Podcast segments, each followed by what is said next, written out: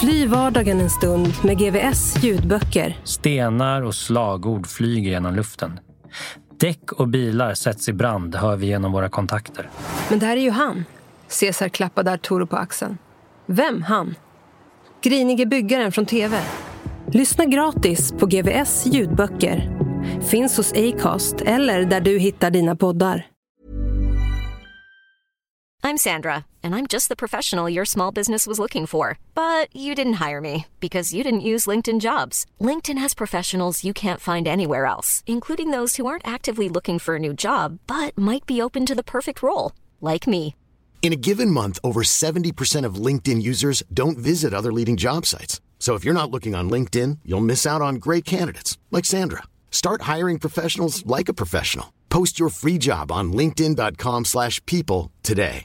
Hey, it's Paige DeSorbo from Giggly Squad. High quality fashion without the price tag. Say hello to Quince.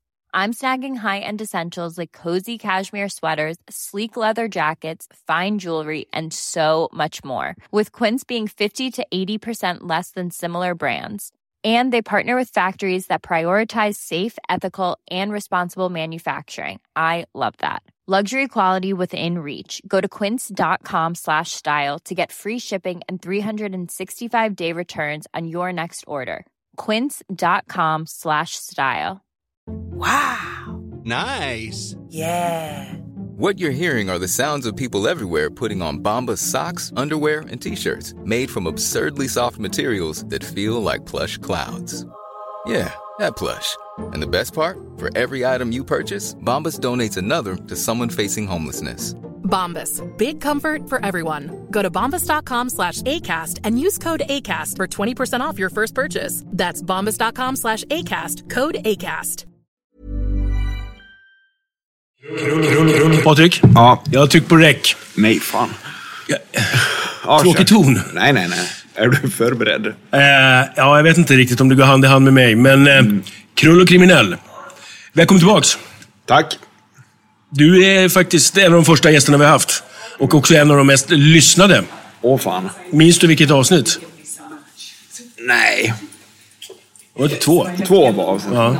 Vi sitter på ett hotell för övrigt, som vi brukar göra. Om det eh, låter i bakgrunden. Det gör vi på ett hotell. Oj, nu ska jag hålla upp den här. Okej. Gud vad snäll Eller hur? Fick jag bara hålla upp Det, det där är pluspoäng. Men varför blev du förvånad för? Jag är imponerad. För att jag håller upp en dörr. Ja, men det var snällt. Du, eh, Patrik, jag säga, vad, sen senast? Ja. Dags för uppföljning. Uppföljning. Mm. Utvärdering. Ja, det låter så jävla mycket skola, så det skiter vi skiter. Men du, vi pratade ju då tidigare om vad du har gjort. Vad gör du nu? Du använder ju en del av dina erfarenheter från förr, idag. Vad jag gör idag? Eh, jobbar. Eh, och det där är svårt. Vad jag gör egentligen. Men jag jobbar med individer. Med individer som var en gång i tiden som jag var. Du hjälper- Ja, som vill ha någon form av förändring i sitt liv till det bättre. Eh, Men de vet inte hur. Vad är det för typ av människor som du jobbar med? Missbruk, kriminella, alltså, som tituleras, de sätts in i de här facken att de är missbrukare eller kriminella. Speciell ålder? Nej, egentligen inte. Det är spridda skurar ifrån unga, unga vuxna eller ungdomar till äldre. Med tanke på din dialekt så känns det som att du någonstans har ett fäste från den riktiga högersidan i Sverige. Har jag det? Ja, det låter som det. Dalarna. Man tänker Dalarna, man tänker redan sträckta händer och högerarmar som, Ja, som har ju- står som spjut. Har jag fått stämpeln Ja, det? stämmer det? Att jag kommer där? Nej, men lugn nu. Det fattar jag. Men alltså att det är mycket högerextrema grupper. Jo, det är det. Alltså, Mm. det är det. det, är det. Att, Varför?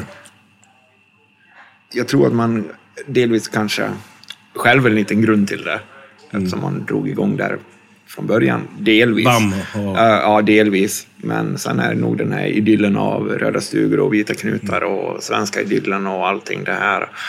Och sen, det är många olika faktorer. Fan, det har vi inte tid med att diskutera hela det. Varför? Okej, då skiter vi i det. Jag arbetar mycket med socialförvaltningen till exempel. Det var en so- socialhandläggare som sa som att egentligen är det så här om man ska vara krass. Du har den utbildningen som vi inte vill rekommendera andra att ha. Eller ta. Och vad är det du då har som inte de har? Förutom då dina erfarenheter? Ja, bakgrunden egentligen. Ja. Det jag har varit med och varit med om och allting och sånt där. Sen kanske också en medvetenhet att det var fel och vad som var rätt och vad som var fel och hur man kan gå tillväga. Hur använder du det idag då, när du jobbar med de här? Alltså, jag dömer dem ju inte till, att börja med alls överhuvudtaget. Det är många som säger åh, ajabaja, sluta uh, sno grejer, sluta knarka. Och så tror de det är lösningen. Liksom. Okej, du har missbruksproblem och så sätter de på ett behandlingshem hemma så är det klart.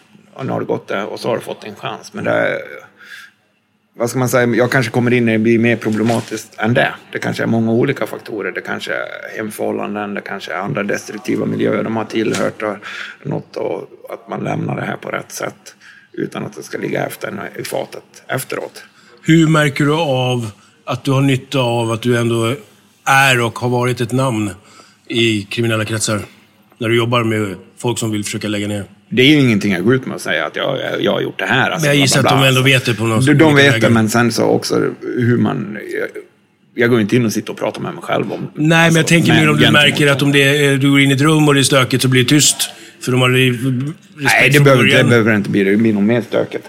Om jag kliver in i ett rum, och desto beroende på ålder, alltså där också, att det blir, då blir det mer wow, wow, wow, testa. Träna typ fotboll med 8, 10, 12-åringar, då blir det fan mer stökigt om jag kommer in. Det är fan inte lätt. Men alltså, det, det kan bli mer om man tar ut dem i sitt sammanhang, om man möter dem där de är. Alltså förstår du vad jag menar? Alltså att prata med dem ordentligt utan att vara konfrontativ. De vet om att de har gjort fel i sitt liv. Kommer det- de till dig eller söker ni upp dem? Det är både och. Mm. Både och. Hur går det till? Kan man säga det kortfattat i någon form av punktform? Alltså vad gör man? Första steget, andra steget, tredje. Finns det något sånt? Program eller liknande om man enkelt försöker... En skola menar du? Nej, jag menar med dem när du ska försöka hjälpa någon eller sådär. Hur gör men det är man? så normalt som möjligt egentligen. Oftast har de ju någon form av etablerad kontakt med typ någon form av myndighet som inte funkar. Och när, då kanske jag har kontakt med den myndigheten så vet de, och det är bra där, så vet de att det inte funkar. Okej Patrik, hur fan ska vi göra här? Ja, men jag kan åka och träffa honom. Fråga om det är okej och så säger ja men du, Patrik kommer att träffa dig. Är det okej? Ofta säger de ja, det är okej. Och så börjar man där. Väldigt lugnt och Och hur går det första mötet till då? Vad gör man? i stort sett ingenting. Åka och träffa honom. Kan man jämföra med ungefär som man med en utehund? Gatuhund? Alltså man får sitta och vänta tills den kommer till dig. Ja, typ lite. Och sen så kommer det successivt. Det, är inget så här bang och så magiskt trollspö och så är allting löst. Utan det tar tid. Och sen kommer det. Sen måste man vara medveten. Det är inte alla man klickar med heller, att det funkar. Hur funkar mycket kan man ta in i det här om man gillar eller inte gillar en människa? För så måste det ju också vara ibland. Det handlar ju kanske om att vara proffsig ändå samtidigt och stå över sånt. Ja, men eller? oftast gillar jag ju de här människorna mer än andra människor. Så det är inga problem. Varför? Vad skulle du säga skillnaden är?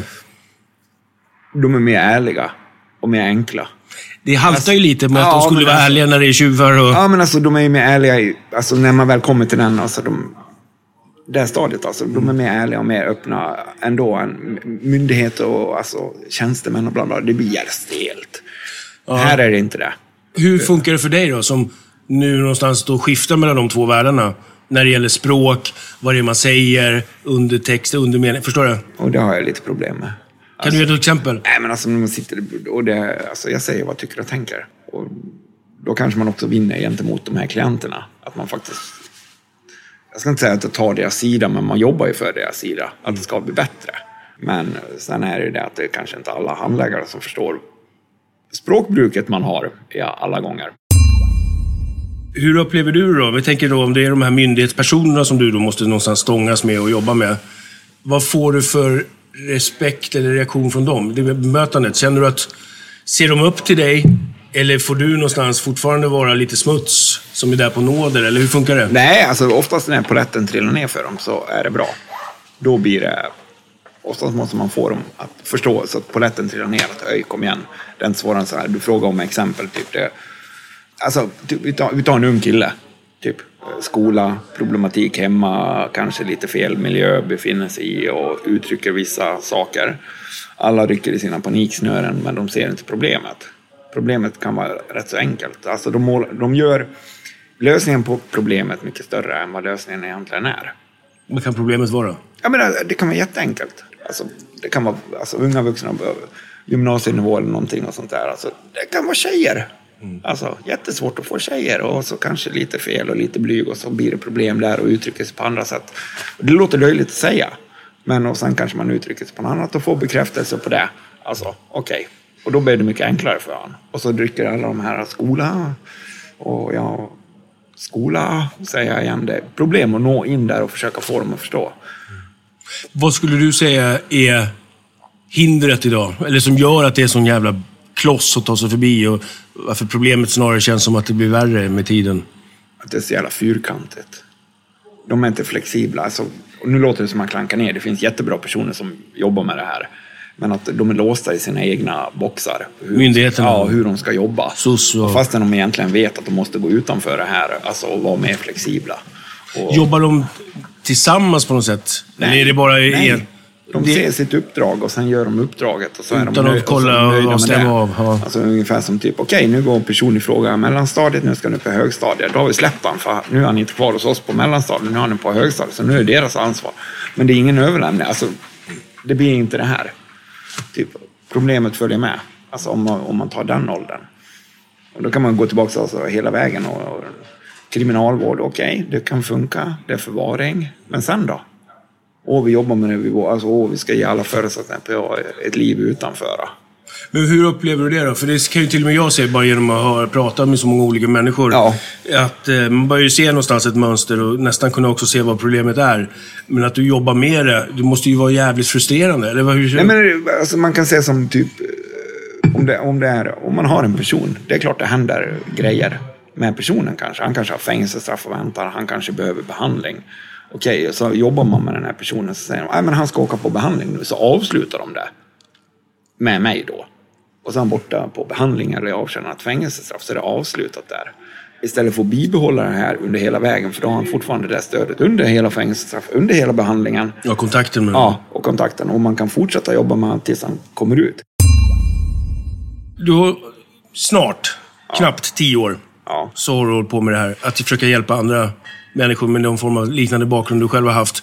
Hur skulle du säga, märker du av någon skillnad i det? Vi pratar så mycket idag om hur samhället har förändrats och hur mycket hårdare, tuffare och bla bla bla och går ner i åldrarna. Vad, I alla fall här i storstäderna.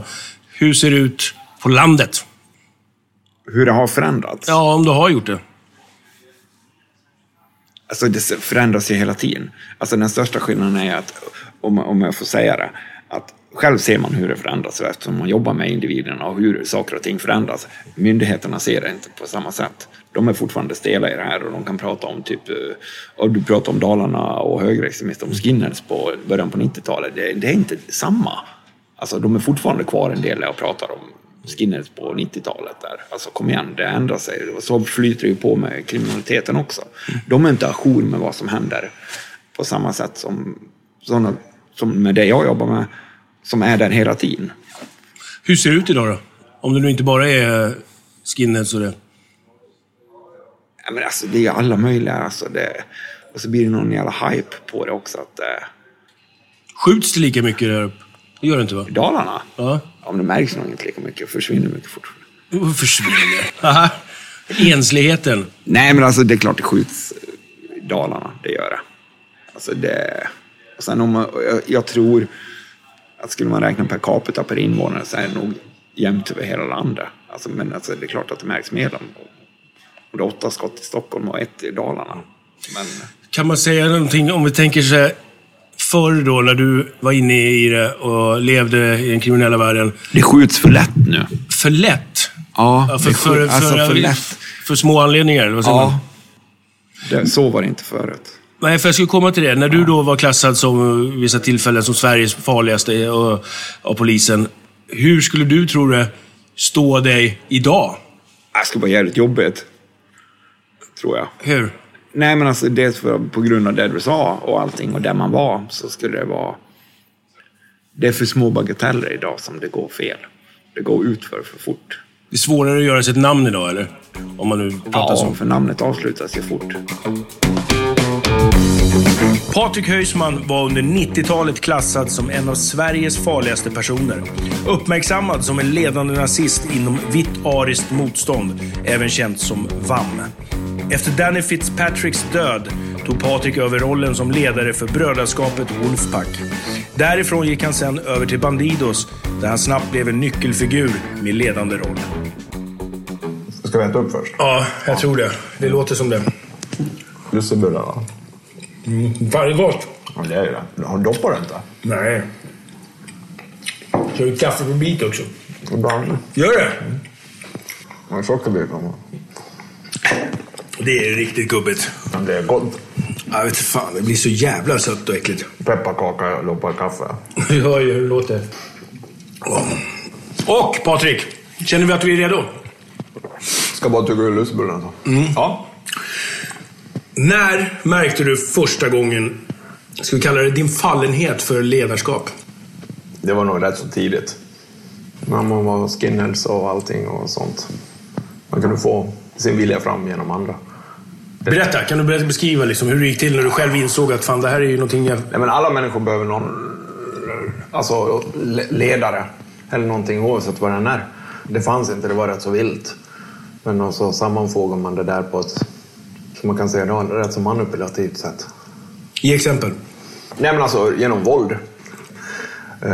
Ge ett exempel på hur det kunde vara. Vid vid en specifik händelse, om du liksom skulle göra eller vad som helst. Ja, vad fan, ett exempel. Ja, det var exakt vad jag sa och bad om. Nej, men om, man, om man tar sen när man var yngre, när man kom på det där. Alltså, var man i en grupp, desto större gruppen var. Var man en omtalad grupp dessutom, så höjde man respekten och knyta ännu mer folk till sig. Och det ofta- Pratar vi Skinners tid nu, eller VAM? Ja, Skinners först och främst. Och var man våldsam av sig så knöt det till sig. Så här i efterhand kan jag säga rätt så svaga individer som man kunde styra och begå saker kanske som de egentligen inte trodde de kunde från första början. Och sen så blev de en del och man höjde dem själva till att bli en del där man själv var. Genom våld, misshandel, sådana saker, kriminalitet. Man fick dem in på det. Och då blev man en grupp i gruppen. Hur kunde det gå till då när du försökte styra någon och göra något som de kanske inte själva hade tänkt att de skulle göra? Jag har alltid varit där man måste föregå med gott exempel. Man måste ha gjort det själv. Gott exempel, citationstecken. Ja, men alltså, ja, gott exempel. Nej, men alltså man kan ju inte säga åt någon vad fan håller du på med liksom. Om man slog någon på käften själv så förväntar jag mig det av de andra också, att de gjorde det under den tiden. Och så höjde man ribban hela tiden för dem. Inklusive mig själv så höjdes ribban också. Vad skulle vi säga, du har ju lett flera olika typer av grupper. Vad krävs det av en bra ledare? Man måste nog lyssna och vara rätt så bra människokännare. Nu har det varit väldigt olika. Typ skinheads och nazister, fängelsegäng och motorcykelgäng. Så det är väldigt olika men ändå samma ser jag. Om man är människokännare så vet man vilka man kan ty sig till. Vilka som har en viss form av makt. Vilka typer finns det? Rätt så lösa, strukturerade. Fängelsegängen som, fängelsegängen som jag var med det var rätt så vilt. Och det var svårt. Och det var brödraskapet? Ja, det var svårt att kontrollera. Dels på grund av att det var fängelse. Men då får man vara väldigt konkret. Alltså, vi är det här, vi är så. Och inga mellanting liksom. Så att då funkar det. Men du pratar om människokännare. Vilka typer av människor finns det då, om man ska säga så, i den här miljön? Det finns ju de människorna som man inte vill ska vara med i den andra grupperingen. Då vill man ju hellre ha den människan med sin egen. Utveckla. Om det är eh, kanske en, en extremt våldsbenägen, farlig person kanske. Det är bättre att ha han med sig än emot sig. Så då knyter man väl sådana till sig också. Smarta människor som kanske kan förvandla saker till pengar. Som hur då? Genom brott, alltså som kanske vet hur saker och ting ska gå till. Sen, jag har alltid haft en fascination av typ militär disciplin. Det är lite samma, tycker jag kan jag säga. Att man knyter, det är olika utnyttjandeområden, eller nyttjandeområden kanske man ska säga, av människorna. Du pratar om att rekrytera folk eller knyta folk till dig och din grupp eller ditt gäng. Hur tänker du där? Vilka är lämpliga, vilka är sådär? Att det är bättre att ha folk med sig som man egentligen kanske trodde att man hade emot sig. Alltså, det är bättre att få dem till sig. Typ exempel man har varit med om. Grupp yngre män. Mycket vapen, mycket narkotika inblandat. En orolig tid, mycket händer. De här kanske man vill ha med sig istället för att ha dem flygande vind för våg. Knyt dem till dig. Bjud in dem. Erbjud dem någonting. Så att de blir en del av en istället. Så kan man göra. Ja, men hur gör du då? Om vad gör man? Då går man dit. Och hur går det till? Man bjuder in dem, festar med dem, grejar med dem, alltså håller på med dem. Man köper. Jag börjar som... Men berätta om första mötet. När Första du, mötet, Första mötet, första mötet med de specifika människorna i Göteborg var yngre män som var rätt så välkända i en del av Göteborg. Eh, Jag ska köpa vapen av dem. De vet vem jag är. Vi håller oss undan från span allting och sånt där. Allting överhuvudtaget, för det är väldigt oroligt. Men de kommer dit påtända som gurkor, öppnar dörren. Det är vapen överallt och flash, flash, bling, bling. Kolla. Så då föddes tanken, okej, kanske de här behöver styrning om vi kan dämpa dem lite och utnyttja dem istället. För de hade ju drivkraften, helt uppenbart, och tillgångarna till sånt vi behövde. Pratar vi då till när det är MC-tiden det här med Ja, det var Bandidos? brödraskapet. Brödraskapet kom ut. Men eh, jag hade mycket att försöka stabilisera brödraskapet på utsidan. Så att eh, man får erbjuda dem saker och ting. Större marknad. Vi kan hjälpa er. Om ni är det så kan ni få det. Utbyte. Får de en tillhörighet. Till slut så. Lite övertalning så går det. Är det här den här äh, manipulativa sidan kommer fram eller? Ja, jag Hos tror, dig? Det. jag tror det. Man gav sig fan på det. Det är bättre att ha dem med sig. Istället för att de, då kan de springa vind, vind för våg under våra vingar. För de backar ju inte heller. De hade ju redan ett namn. De styrde rätt så bra. Det är bättre att ha dem med. Då vann vi mycket gratis. Tack vare några ungtuppar. Vad skulle du säga är svårast om man säger när det gäller att leda ett gäng där kanske det här med disciplin inte går hand i hand alla gånger. Om man tänker att moral eller kanske inte är det som står överst på CVt. Alla vill ju stå högst upp i ett gäng. Alla vill ju klättra. Det är det svåraste. Att leda. Och håller dem på sina platser. Ja. Och hur gör man det? Och sen att eh, om de inte pallar trycket och att man fortfarande har dem, att man ska bibehålla press. Fast inte pressa för mycket så att de är kvar. Det är nog det svåraste. Sen är det en samling förvirrade själar som vill klättra av olika anledningar. Så att ha det samlat i en grupp, det kan vara rätt så svårt. Och någonstans höll man på gamla principer, gammal moral. Du säger gamla. Ja, men Vad skiljer den mot idag då? Ja, men som idag, man kollar, det, det, vänds, det byts gäng hit och dit och upp och ner och nu är jag den och nu är jag med där och allting och sånt där. Så var det inte förut. Så vad är det då man är ute efter? Är det de här färgerna eller är det gänget? Eller är det kompisarna? Jag vet, jag, vet, jag vet faktiskt inte. Det där frågat mig många gånger varför det byts hit och dit och upp och ner och, och sen tillbaks. så det, det är som en hissverksamhet. Upp och ner och upp och ner i källaren. Ja, jag vet inte. Hur skiljer sig strukturen om du jämför med då kanske BAM mot ett, ett MC-gäng? Som du båda har lett.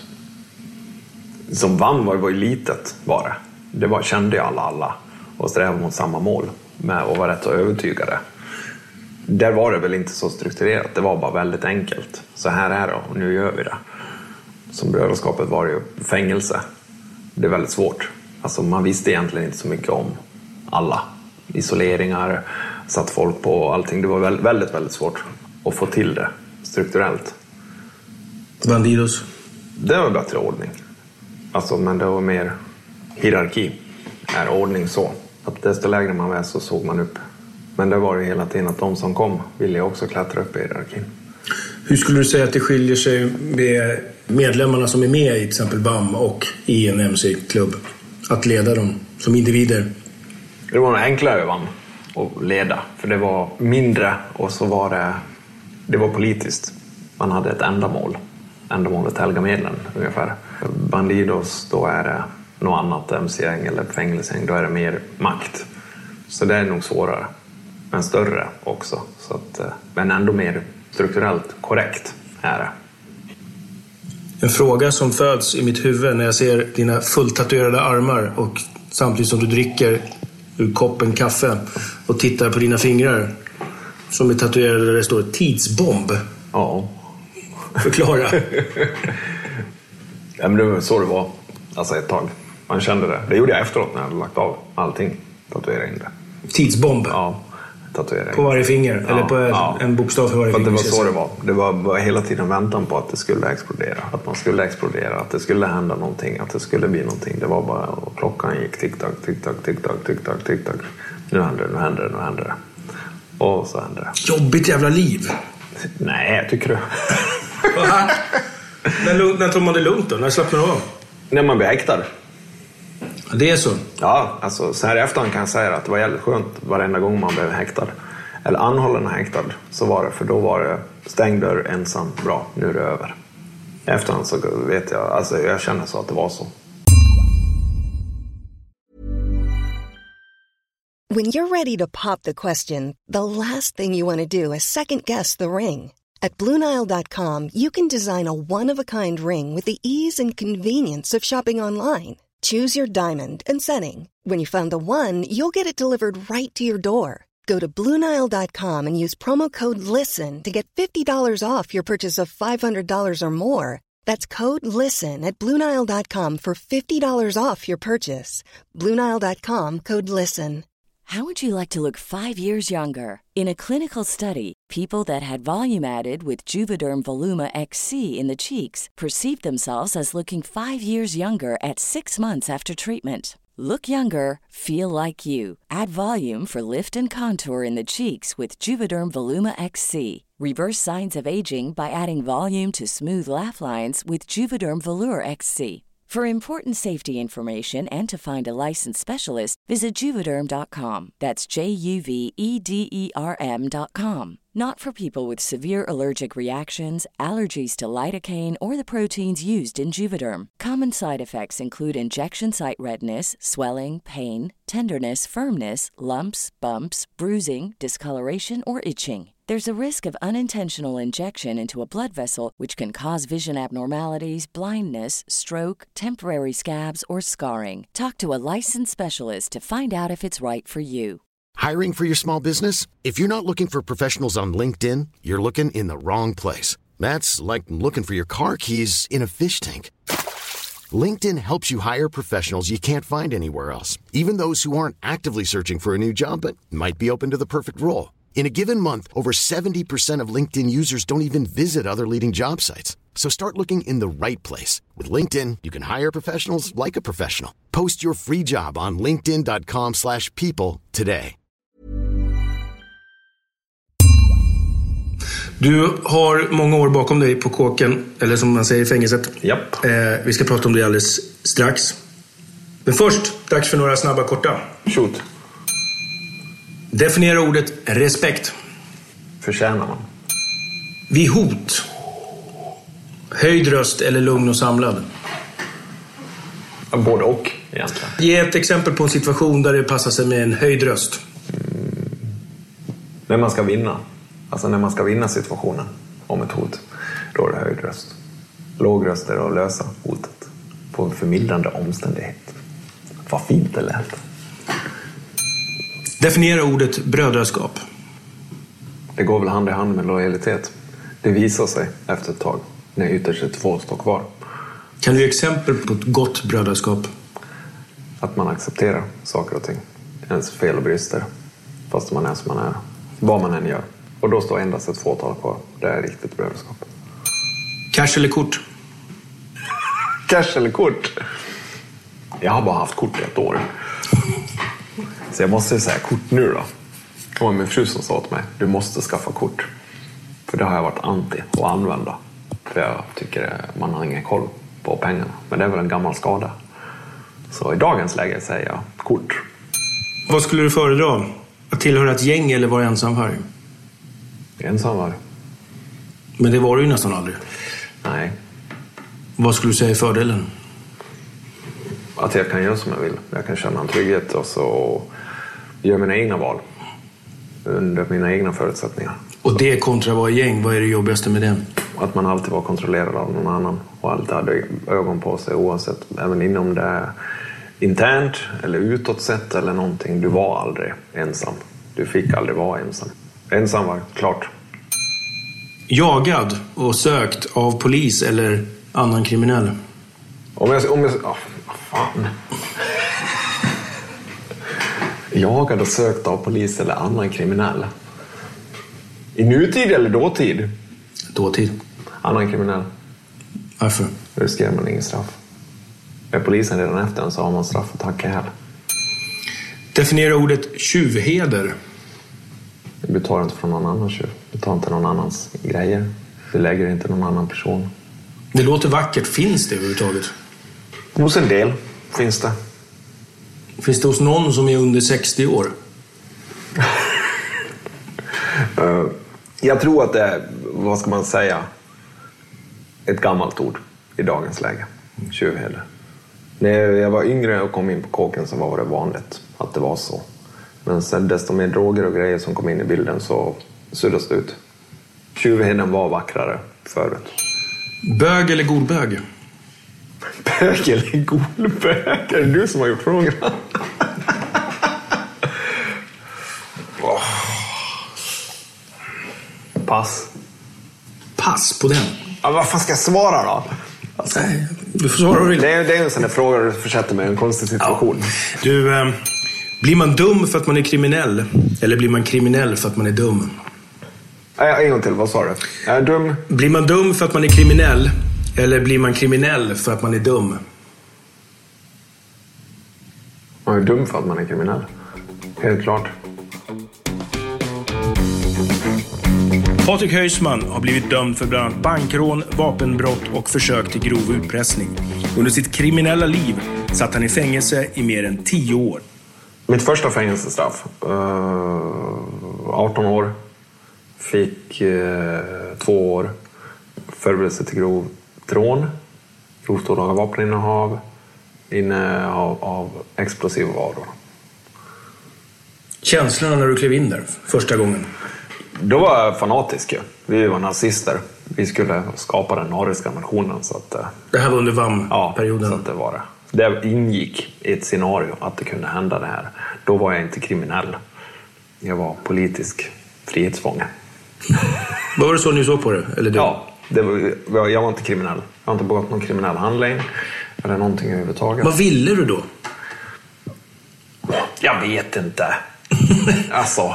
Ja, men på riktigt, vad var det vad var som du såg det ultimata? Vad kunde hända? Nej men alltså då blev man ju sedd också. Man hade gjort det här. De hade, och det stod i tidningarna, det var bombhundar utanför snuthusen, det var hade rättegången, det var helikoptrar och allting. Vi var ju klassade som, Terrorister typ? Eller? ja, Men vad var målet ändå med, med den här verksamheten då? Den ariska nationen skulle Mm. räddas. Rädda den vita rasen.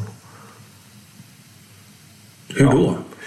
Med vapen i hand och finansiera kampen genom rån. Hur många var ni? Åtta, tio sammanlagt i början. Ett och ett halvt år satt alla i fängelse. Det låter ju inte jättegenomtänkt. Det var aktivt.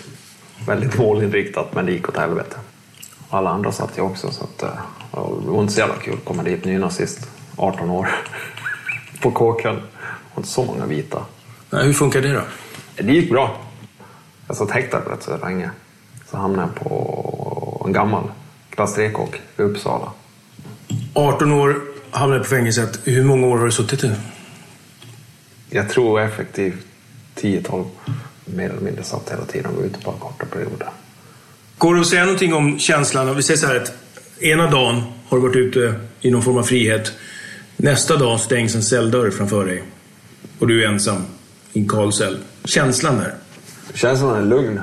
Alltså lugn, avslappnad, det är över. Att det är över. Det är stressen, allting man håller på med där ute och allting, det är jakt, det är stress, det är det, det är dittan, dattan. Uh, när man väl torskar så stängs dörren. Samtidigt som man rannsakar sig själv, kanske vad är det de har gripit mig för innan man vet, så är det jävligt skönt. Det är över. Det kan inte hända något mer, det kan inte bli någonting mer. Eh, all stress är borta, nu är det bara att vänta. Så att man kan slappna av egentligen för första tiden. Så mellan fängelsestraffen då var det bara 300 kilometer i timmen ungefär, hela tiden. Men när celldörren stängdes, då är det tyst, över, lugnt, skönt. Så det är ingen skämt när folk som lever kriminellt ibland säger att de längtar hem. Och då är det där de längtar till. En fängelsecell. Ja. Häktet, anhållan, fängelse. För där är det skönt. Lugnt. Det är inte den stressen på samma sätt. Men vad är det då som lockar? För mig, jag fattar verkligen inte det. Vad är det som lockar om man vill tillbaka till stressen sen? Eller hamnar där? Därför att man, jag tror inte man... Man har ingen val, ser man det som när man kommer ut. Alla bygger luftslott innan de muckar. Nu ska det vara bra, nu ska jag göra det här, jag ska skaffa ett jobb, ja, jag ska fixa min nya lya. Åh, äntligen, nu kommer jag ut. Funkar det inte någorlunda på en gång, vi kör. Du kanske är van med att ha mer pengar. Blir erbjuden att vara med på det här, okej, vi kör. Sen är det igång. Så lite behövs det. Men med den erfarenheten från fängelse då, vad, vad skulle du säga, finns det, man pratar om så här oskrivna lagar och regler? I fängelse? Ja, ja. Hur ser de ut? Inte prata med plitarna. Det är de som eh, Ja, vaktar och... inte som när jag satt och var inte lämna urinprov överhuvudtaget. Varför då? Därför att då börjar de komma och ta urinprov hela tiden. Vad finns det mer för regler att följa? Eh, inte gola, inte lägga sig i andras business. eh, rena papper.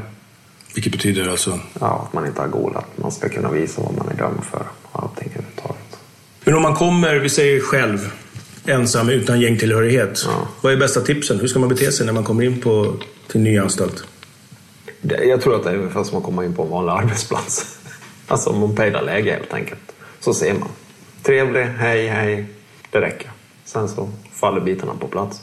Men bilden är ju annars att det alltid är någon som ska testa en och hålla på hela det där. Det finns det väl alltid. Ska man då stå upp eller ska man be liksom gå undan? Eller? De här testerna var oftast alltså typ internt också. När folk visste någonting. Så om då? det kommer en helt vanlig, korrekt Svensson person som har råkat slagit ihjäl grannen eller vad det nu är och aldrig har begått någon kriminell handling överhuvudtaget. Han blir lämnad i fred. Vissa blir ju kåkskadade, så kallar man det för. Ja, det är inte så jävla konstigt. Nej, hur, hur, vad skulle du säga är tecken på någon som är kåkskadad? Ja, men det finns en standard och de kommer och när de muckar och, och stannar och, väntar på att dörren, någon ska komma och öppna dörren eller låsa upp dörren fast den är egentligen upplåst.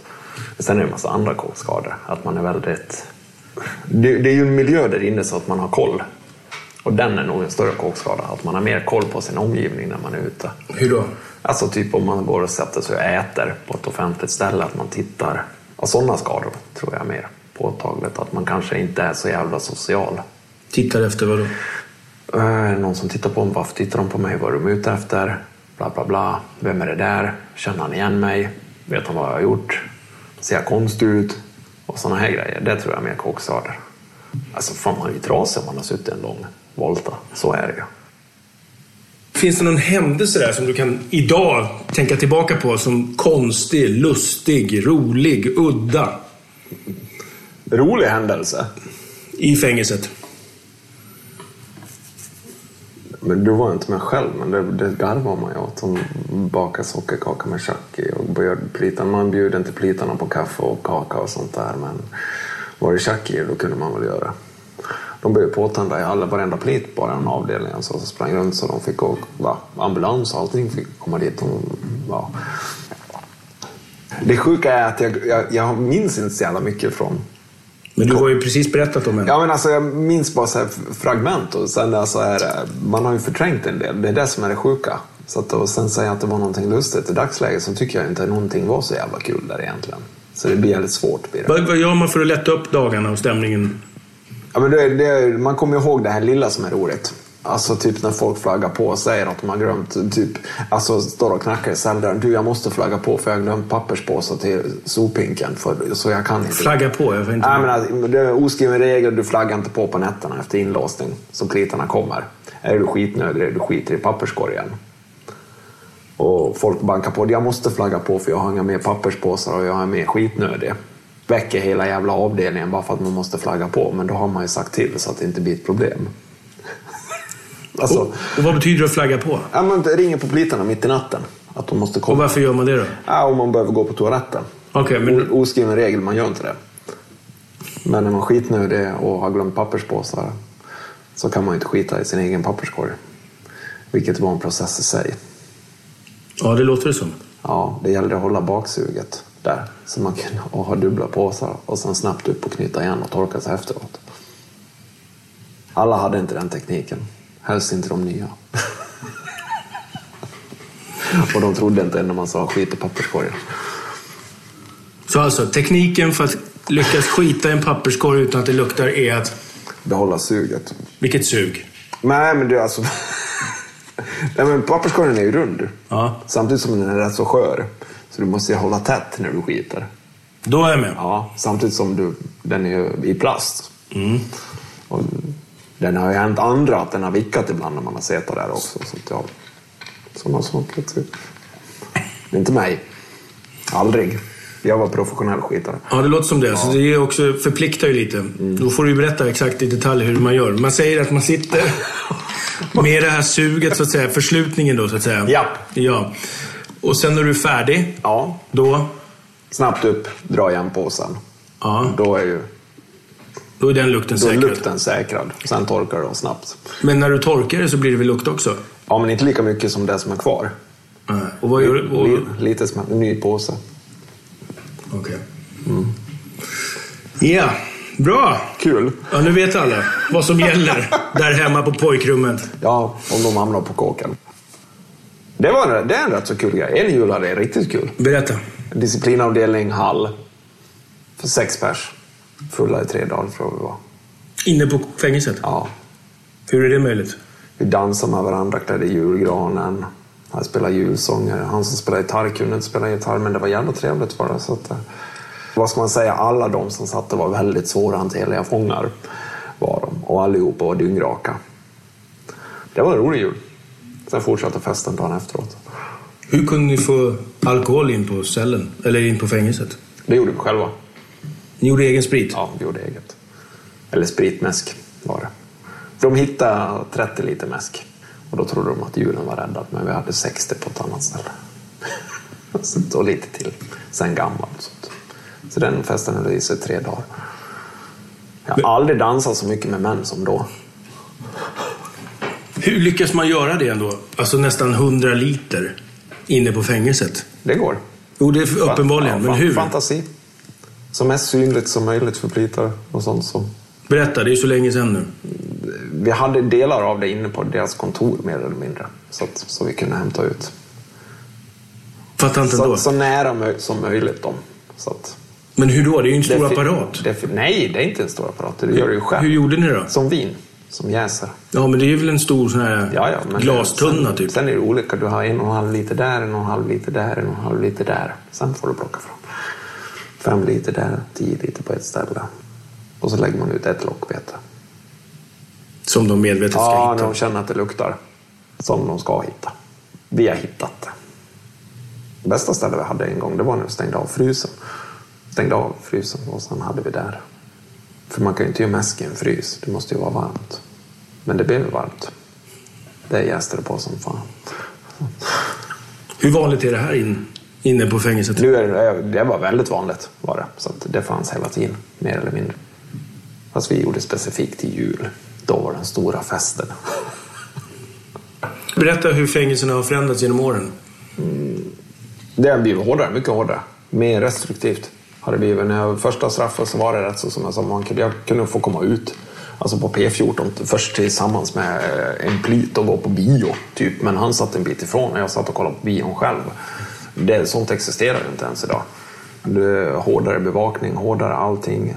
Restriktivare, mer kontroll överhuvudtaget. De tar bort individen, tycker jag, för en del människor i dagens läge. De, de suddar ut hans, hans personlighet. Han är bara en fånge som förvaras. Och sen tror de att nu är ditt straff avtjänat och nu ska du ut, så är det bra. Lycka till. Det går ju bara åt helvete. Så att det har blivit mycket, mycket värre. Har det blivit. Hur ska det vara tycker du? Alltså, de... Fängelse behövs väl? Det gör det väl? Väl? Ja, men det gör det ju. Alltså uppenbart alltså för... Men det funkar ju inte. Det är ju Vad vetenskap. ska man göra då? Du måste ha en fungerande kriminalvård. Kanske till en början med. Kanske en bättre människosyn på personer som jobbar där. Vad hade hjälpt för dig? Om någon hade sett mig överhuvudtaget. Det var alltså, om man säger sen första gången de tog mig var 14-15. Ingen någon gång under den tiden jag har suttit eller någonting om jag har frågat någonting överhuvudtaget. Om du vill sluta, om jag vill lägga av, är det här riktigt okej? Men menar du på allvar att du tror att om någon hade frågat dig, vill du verkligen hålla på med det här? Att du då har sagt nej? Och så hade du slutat? Det Sa beror nog på. Jag kommer ihåg när jag var 18 år så hade jag en eh, frivårdsinspektör. Jag förstår vad hon menar. Idag. Men det satt kvar i bakhuvudet hela tiden. Vad var det hon sa då? Hon sa det att eh, du är värd mycket mer än att fortsätta förstöra ditt liv så här. Och du vet att du kan ringa till mig. hon. Och det är det jag menar med, då hade du ju ändå en där som frågade dig, men det Ja. gjorde ingen skillnad. Men det tog ett tag innan jag förstod Ja. att hon faktiskt menar allvar med det. Men inte under tiden som typ man har suttit på fängelse eller någonting, eller häkte eller någonting överhuvudtaget. Fan, inte ens prästen fråga. Alltså, det är skamligt egentligen. Alltså man kommer in som 18-åring och är det här riktigt okej? Kanske man är, var, jag var väl väldigt obstinat också. Sådär, men ändå. Alltså det såddes inte ens ett, ett litet frö. Till alternativ. Nej. Hur skulle du säga att alla år nu bakom lås och bom har påverkat dig? både positivt och negativt. Man har ju erfarenheter som ingen annan har, som man har med sig, som man kanske kan utnyttja. Vilket till, sätt till, något då? posi- ja, men till något positivt alltså. Upplysa folk kanske om att det är inget bra val. Det är inget bra liv. Negativt då? Att man har de erfarenheterna tyvärr och att man får leva med dem. Det finns vissa grejer man inte kan sudda ut. Berätta om dagen och tillfället då du bestämde dig för att byta inriktning på livet. Dagen och tillfället. Det Där var sista, sista straffet. Försök till grov utpressning var det. Jag blev dömd för ett och ett halvt år. Jag sökte mig nära hem för, på grund av min dotter och fru. De skjutsade mig ner till Malmö. Och där fick jag sitta tills jag frigavs. På Malmös isoleringsavdelning. Jag klagade inte ens på den. Jag var bara trött. Så att, och, och sen... äh, jag ringde hem. Och, där, och då säger min fru att jag måste prata med min dotter. För hon bara gråter och gråter och gråter. Och jag frågar varför. Det vet jag inte. Du får prata med henne, säger hon. Hon är fyra år då. Så att hon ska fylla fyra. Och då har vi sagt innan, innan jag fick det här straffet att om jag får att jag ska vara borta ett år. Då är jag borta och jobbar till henne. Får jag över och sitta effektivt över ett år. Då säger vi som det är till att jag sitter i fängelse. För det är så lång tid. Ja, hur som helst. Så jag var och jobbade i Malmö i hennes värld. Så sa jag, Tindra heter hon. Och så sa jag, Tindra vad är det? För att få berätta. Hon kunde prata rätt så bra. Hon var liksom. Så hon sa nej. Hon grät, hon grät, hon grät. Och så säger hon det att Pappa, jag tror inte att du är och jobbar. Jag tror att du är nere i Malmö och har en annan tjej som är lika gammal som mig som du älskar mycket mer än mig. Och så drar hon på luren. Då, då är det finito. Då bestämde jag mig helt fullt ut. Nu är det bra. Ja, vad ska man säga? En fyraårings ord. Vad som krävdes. För att du skulle... Bestämma mig helt. Tanken hade ju funnits där länge. Men inte det här då, till slutgiltiga. Det var hon. Fortsätt fylla i. Kopplat till den här tiden. Mm. Det farligaste du utsatte för? Det farligaste jag utsatt mig för det är väl egentligen allting. Alltså allting, men allting har ju varit förknippat med att man kan dö. Om man leker med sprängdeg, uh, skarpladdade vapen, utmanar, alltså kula i loppet. Det är klart som fan du kan dö. Det kan jag ibland sakna. Adrenalinet. Det är väldigt dubbel känsla. Man kan sakna det men man kan få adrenalin av helt andra saker idag. Men just det här typ att, att utsätta sig. Och det, det låter också sjukt. Men man utsätter sig egentligen för fara. Är det under, är det under ögonblicket, till Under- exempel ett under. rån, eller är det strax efter det kommer? Under ögonblicket. Och precis stunden efteråt.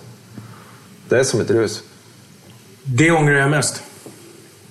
Det är nog personen jag har skadat. Alltså personen jag har skadat fysiskt. Är. Som att när man hör, har hört ibland typ att de fortfarande inte är okej i huvudet. Som, speciellt när det har varit obefogat våld inblandat. Samtidigt, vad ska jag göra? Det är jag mest nöjd med. Det jag är mest nöjd med idag är att med väldigt små medel egentligen att bryta och kunna ha det jag har idag. Det är jag stolt över. Med facit på hand. Varför blev det så det blev, tror du? Det är för att ingen hindrar mig. Vad borde samhället ha gjort för dig? Hindrat mig och sett mig. För egentligen så är det så att bara, se mig. Om någon i ens närhet tycks vara på väg att halka in på en sån här krokig bana i livet. Vad tycker du man ska göra och säga? Jag ska se dem, sen ska man... Alltså, en del blir så Om det, man har någon i sin närhet så är de så du måste skärpa dig, du måste, vad håller du på med? Predikar. Och predikar och predikar, du förstår väl att det här är fel, bla bla bla. Men de ser inte personen bakom. De ser bara här problemen runt omkring personen, de ser inte varför. Det kan räcka med saker som att om de lever i det här livet, att en svensk säger att du vet att du kan komma till mig. Idag jobbar jag med en annan södra Sverige som har fokus på just den problematiken av utanförskap. Som lever i gråzon, kriminalitet, missbruk. Och som jag ser det med väldigt små medel så får vi dem kanske att ändra sig och påverkas till att göra något positivt i sitt liv. Så att, eh, vad är det mest effektiva ni gör tycker du? När, när är det liksom det som är bästa sättet att nå fram? Vi föregår med gott exempel. Att det faktiskt går att få ett bättre liv. Det finns möjligheter, det finns alternativ till det livet de lever i idag. Men problemet är väl att många av de här ungdomarna strävar efter just det livet du en gång hade. Mm. Och då, då har man ju svar på tal. Vad är det du säger då? Jag säger att det finns ett bättre alternativ, det är inte värt. Och sen att man kanske delar med sig av sina egna erfarenheter. Att om man vill leva det livet i den misären så är det ju ett val. Men jag tror inte att någon vill det innerst inne. Vad tar du fram för exempel för att få dem avskräckta? Vad var det värsta? Det sämsta? Att folk dör i ens närhet. Alltså, folk dör på de mest besynnerliga sätt. Och vill man leva med den vetskapen om att folk försvinner och dör, så gå för det. Men det funkar inte. Du kommer bryta ihop till slut, innerst inne. Det finns bättre alternativ. Ett inslag. Återkommande. Hård på helium. Dags för det nu. Okej.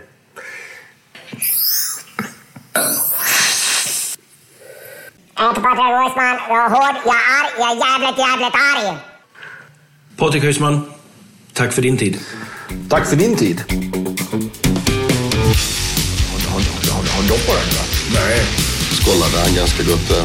Det jag kallar odramatiskt i det här läget det är ju att, man bryter ett år. Kötta sönder ansiktet på mig själv. Absolut. Skulle någon gå över gränsen så får de fem. Om du stjäl denna Ferrarin så får du en miljon. Absolut inte. Det var väl tredje gången jag hade smashat det stället. Står med revolver under huvudkudden. Fuck den då, då kör jag mitt race. Jag sopar på honom utav vad helvete. Du bor i min trappa, jag ska kriga med dig. Gud vilken svår fråga. Ganska bra fråga. det var skitbra. Hi, I'm Daniel, founder of Pretty Litter. Did you know cats tend to hide symptoms of sickness and pain? I learned this the hard way after losing my cat, Gingy. So I created Pretty Litter, a health monitoring litter that helps detect early signs of illness by changing colors, saving you money and potentially your cat's life. Pretty Litter is veterinarian developed, and it's the easiest way to keep tabs on your fur baby's health right at home. Go to prettylitter.com and use code ACAST for 20% off your first order and a free cat toy. Terms and conditions apply. See site for details. Planning for your next trip? Elevate your travel style with Quince. Quince has all the jet setting essentials you'll want for your next getaway, like European linen, premium luggage options, buttery soft Italian leather bags, and so much more. And is all priced at 50 to 80% less than similar brands. Plus, Quince only works with factories that use safe and ethical manufacturing practices. Pack your bags with high-quality essentials you'll be wearing for vacations to come with Quince. Go to quince.com slash pack for free shipping and 365-day returns. When you make decisions for your company, you look for the no-brainers. If you have a lot of mailing to do, stamps.com is the ultimate no-brainer. Use the stamps.com mobile app to mail everything you need to keep your business running with up to 89% off USPS and UPS. Make the same no-brainer decision as over 1 million other businesses with stamps.com. Use code program for a special offer. That's stamps.com, code program. Fly vardagen en stund med GVS ljudböcker. Stenar och slagord flyger genom luften. Däck och bilar sätts i brand, hör vi genom våra kontakter. Men det här är ju han. Cesar klappade Arturo på axeln. Vem han? Grinige byggaren från TV. Lyssna gratis på GVS ljudböcker. Finns hos Acast eller där du hittar dina poddar.